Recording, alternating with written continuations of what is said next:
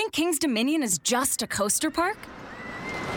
Think again. It's a get back to fun with family and friends park. A find your new favorite food park. Mm-hmm. An outdoor entertainment you'll remember forever park. A beat the heat all summer long park. It's a discover something new every visit park. All this and coasters too. All at King's Dominion. Get the best deal on tickets at kingsdominion.com. It's amazing in here. Think King's Dominion is just a coaster park?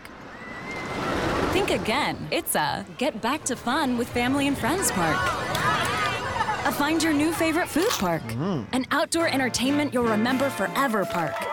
A beat the heat all summer long park. It's a discover something new every visit park. All this and coasters too. All at King's Dominion. Get the best deal on tickets at kingsdominion.com. It's amazing in here.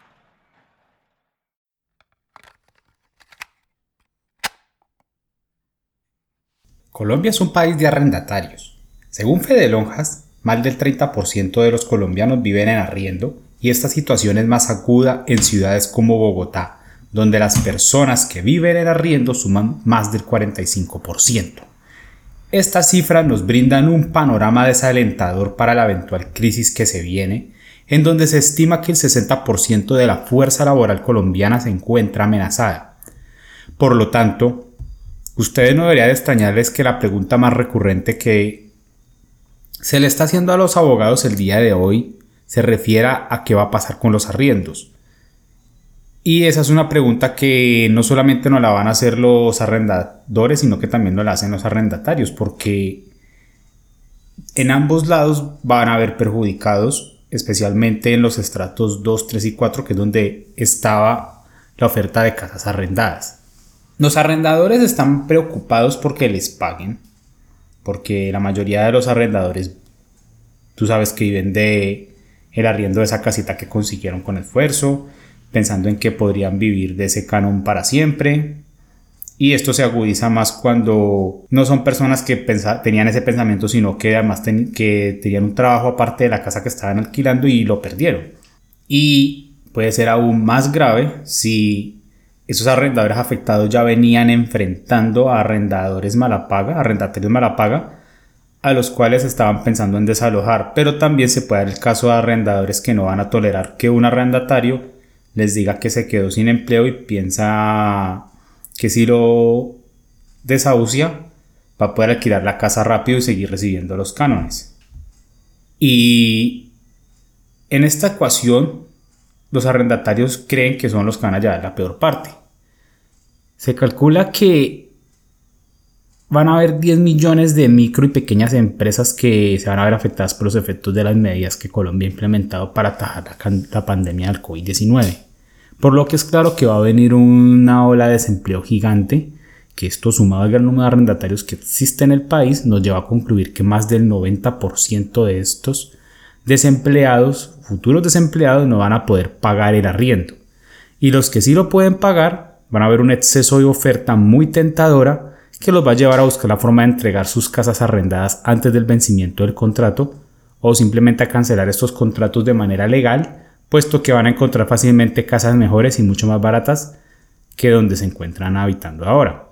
Esto nos lleva a concluir que, de no hacerse algo, tanto arrendadores como arrendatarios se van a ver perjudicados.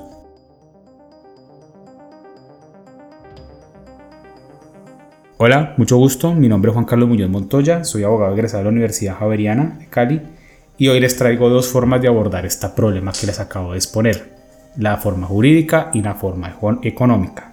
La forma jurídica consiste en básicamente afrontar este problema con las leyes que tenemos vigentes, que en la coyuntura actual es más difícil que la merced del codo.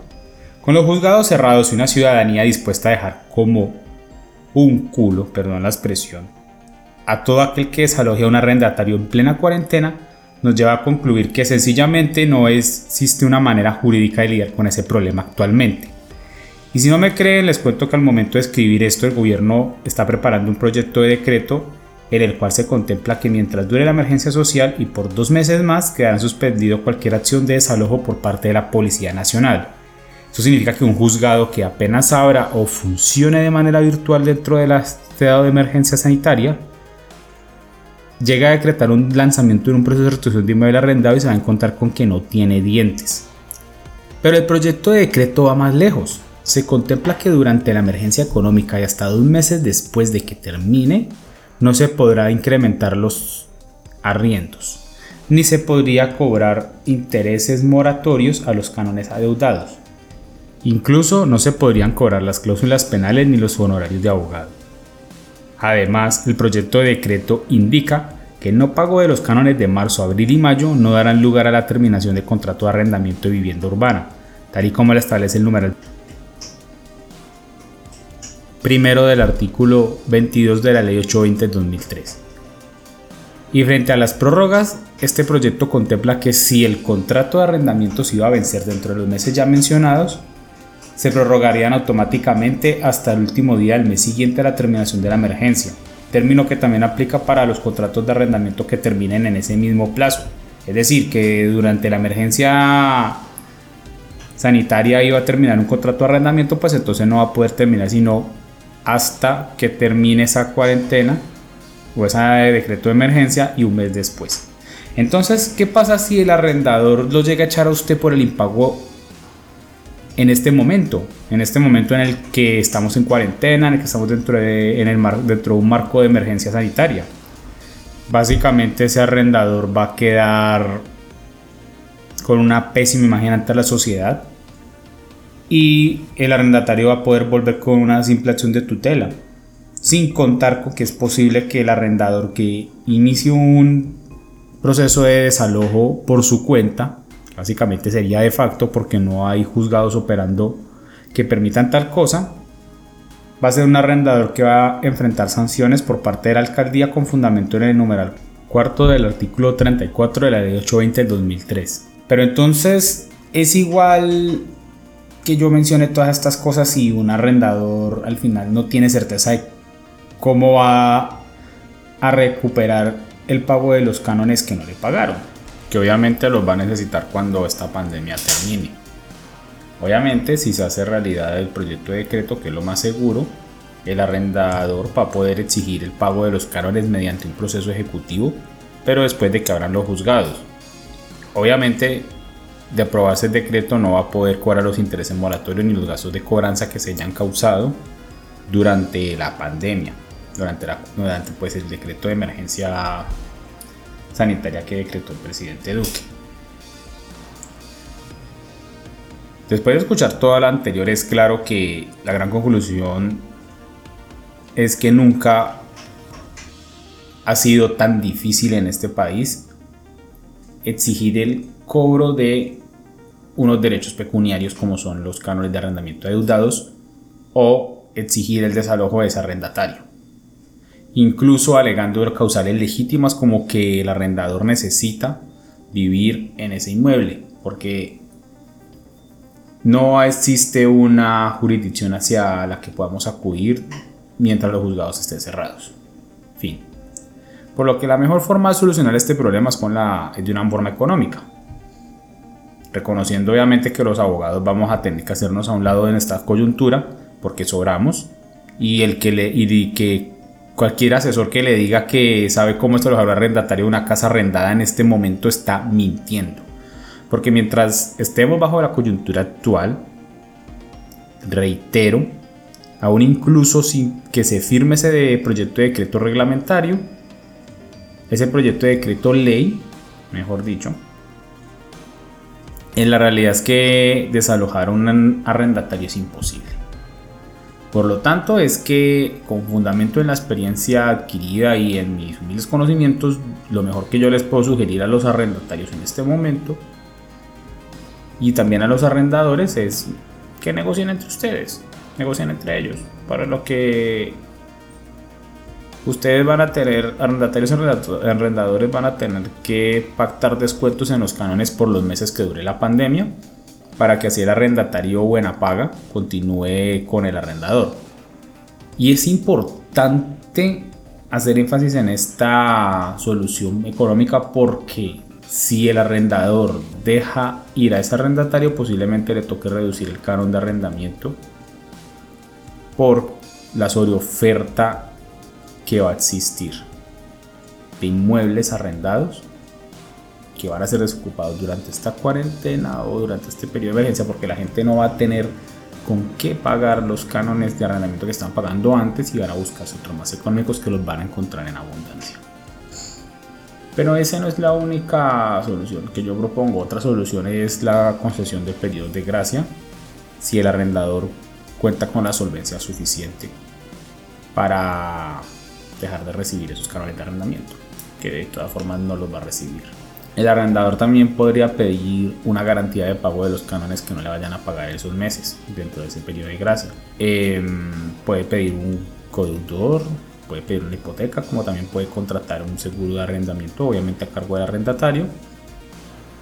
Si es que encuentra una aseguradora que le venda un, estos seguros en este momento. Otra solución también es el cobro al arrendatario de los cánones adeudados en pequeñas cuotas después de que termine ese periodo de gracia. Por ejemplo, si adeuda tres canales de 800 mil pesos, podría al cuarto mes, cuando ya se ponga al día, hacerle un cobro ya no de 800 mil pesos de arrendamiento, sino de un millón de pesos hasta que se recupere esos tres cánones de 800 mil pesos que estaba adeudando. Sea cual sea la solución a aplicar, se tiene que recordar que estamos en un momento muy difícil para la humanidad y que absolutamente todas las personas la estamos pasando mal.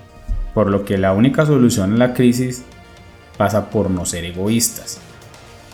Y esto nos va a permitir que la solución a tomar sea una solución más humana que le brinde respiro al arrendatario sin perjudicar su dignidad.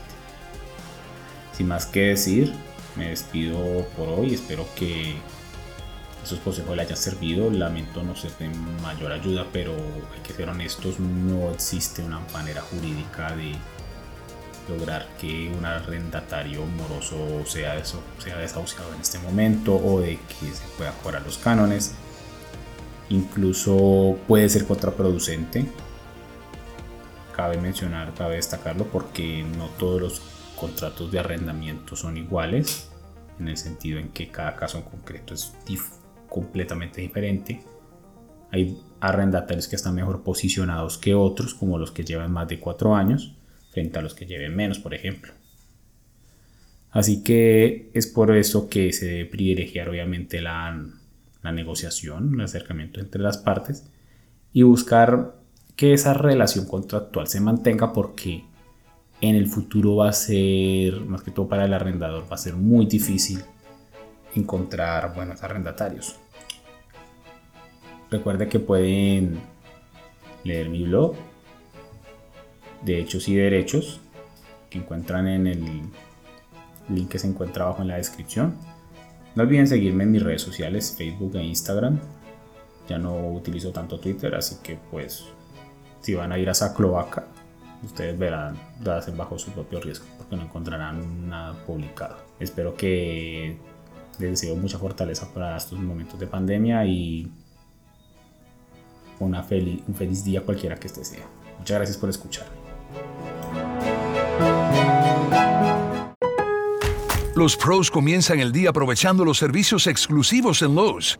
No solo ofrecemos clavos, tendrás aire comprimido gratis para tus ruedas y tanques portátiles. Estacionamiento de remolques para pros cuando vengas de compras.